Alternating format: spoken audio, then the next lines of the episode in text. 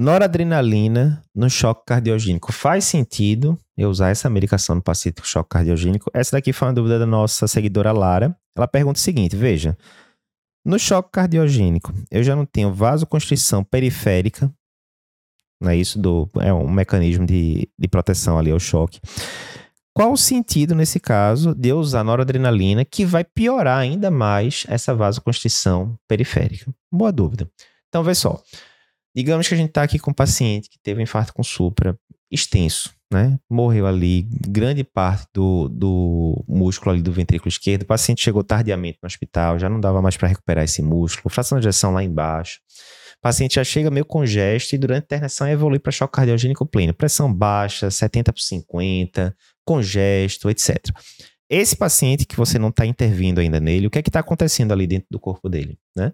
A gente tem que lembrar que Pressão é o quê? Pressão depende de débito cardíaco, né, volume sistólico que está sendo ejetado, e depende também da resistência vascular periférica. Na hora que o, o débito cardíaco diminuiu muito, porque o músculo infartou e perdeu grande parte da sua capacidade contrátil, o que é que vai acontecer? O débito cardíaco vai cair, o volume sistólico ejetado, e com isso a pressão vai tender a cair também. O que é que o organismo faz? Olha, se cair demais a pressão complica, porque eu vou perder pressão de perfusão coronariana, pressão de perfusão renal, tal, bronca.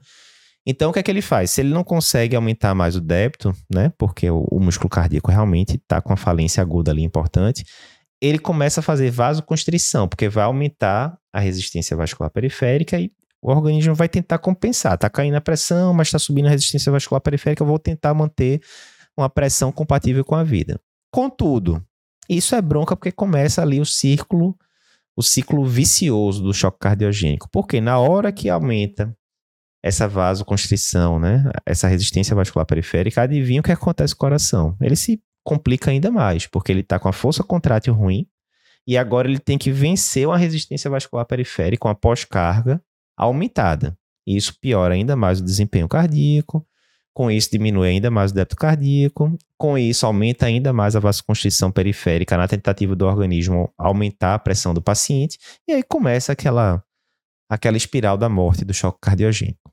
Beleza. Você chegou lá então com um paciente que está com a pressão, exemplo, 70 por 50, 60 por 40, em franco choque cardiogênico. Franco choque cardiogênico. Nesses casos, você não vai fazer volume para o paciente, concordo? O paciente já está digamos, vou exagerar ainda mais, tá em edema agudo de pulmão, pressão baixa, choque cardiogênico ferrado. Você não vai fazer volume para esse paciente. Ok. Não posso deixar a pressão baixa também. Tenho que subir a pressão. Normalmente o que a gente vai usar aí é um vasoconstritor, sim, tipo a noradrenalina. E aí você pode dizer, mas pô, eu tô fazendo o contra, eu tô piorando ainda mais a vida desse coração, porque eu vou fazer piorar ainda mais através da medicação agora vasoconstrição periférica, aumentar ainda mais a pós-carga e piorar aqui o jogo todo. Não é isso? Até mas veja, aqui o que você está preocupado agora é em manter o paciente vivo. Por quê? Se essa pressão do paciente vai caindo cada vez mais, como a gente disse, vai diminuir a pressão de perfusão, o paciente vai começar a ter disfunção de múltiplos órgãos, enfim. Definitivamente isso não vai ser benéfico para ele. Então o que é que você faz nesses casos? Você vai ligar o vasoconstritor. Aí, inotrópico, tá? a gente vai discutir isso daqui a pouco em outra dúvida, mas você vai ligar o vasoconstritor para esse paciente, por exemplo, a noradrenalina, e você vai elevar essa pressão, né, para uma pressão de perfusão minimamente razoável, né? Algumas fontes colocam ali uma pressão arterial média ao redor de 65 milímetros de mercúrio, né? Isso varia um pouquinho de, de fonte para fonte.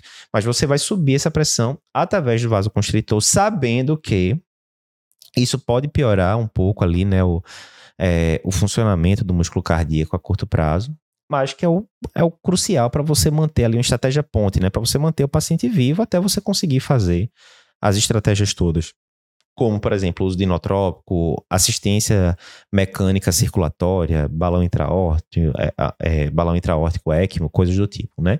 Então, é uma estratégia ali que você vai usar de forma temporária, se tudo der certo, que pode sim piorar agudamente ali um pouco a situação da pós-carga cardíaca, mas vai ser necessário para você manter o paciente vivo ali naquela fase inicial.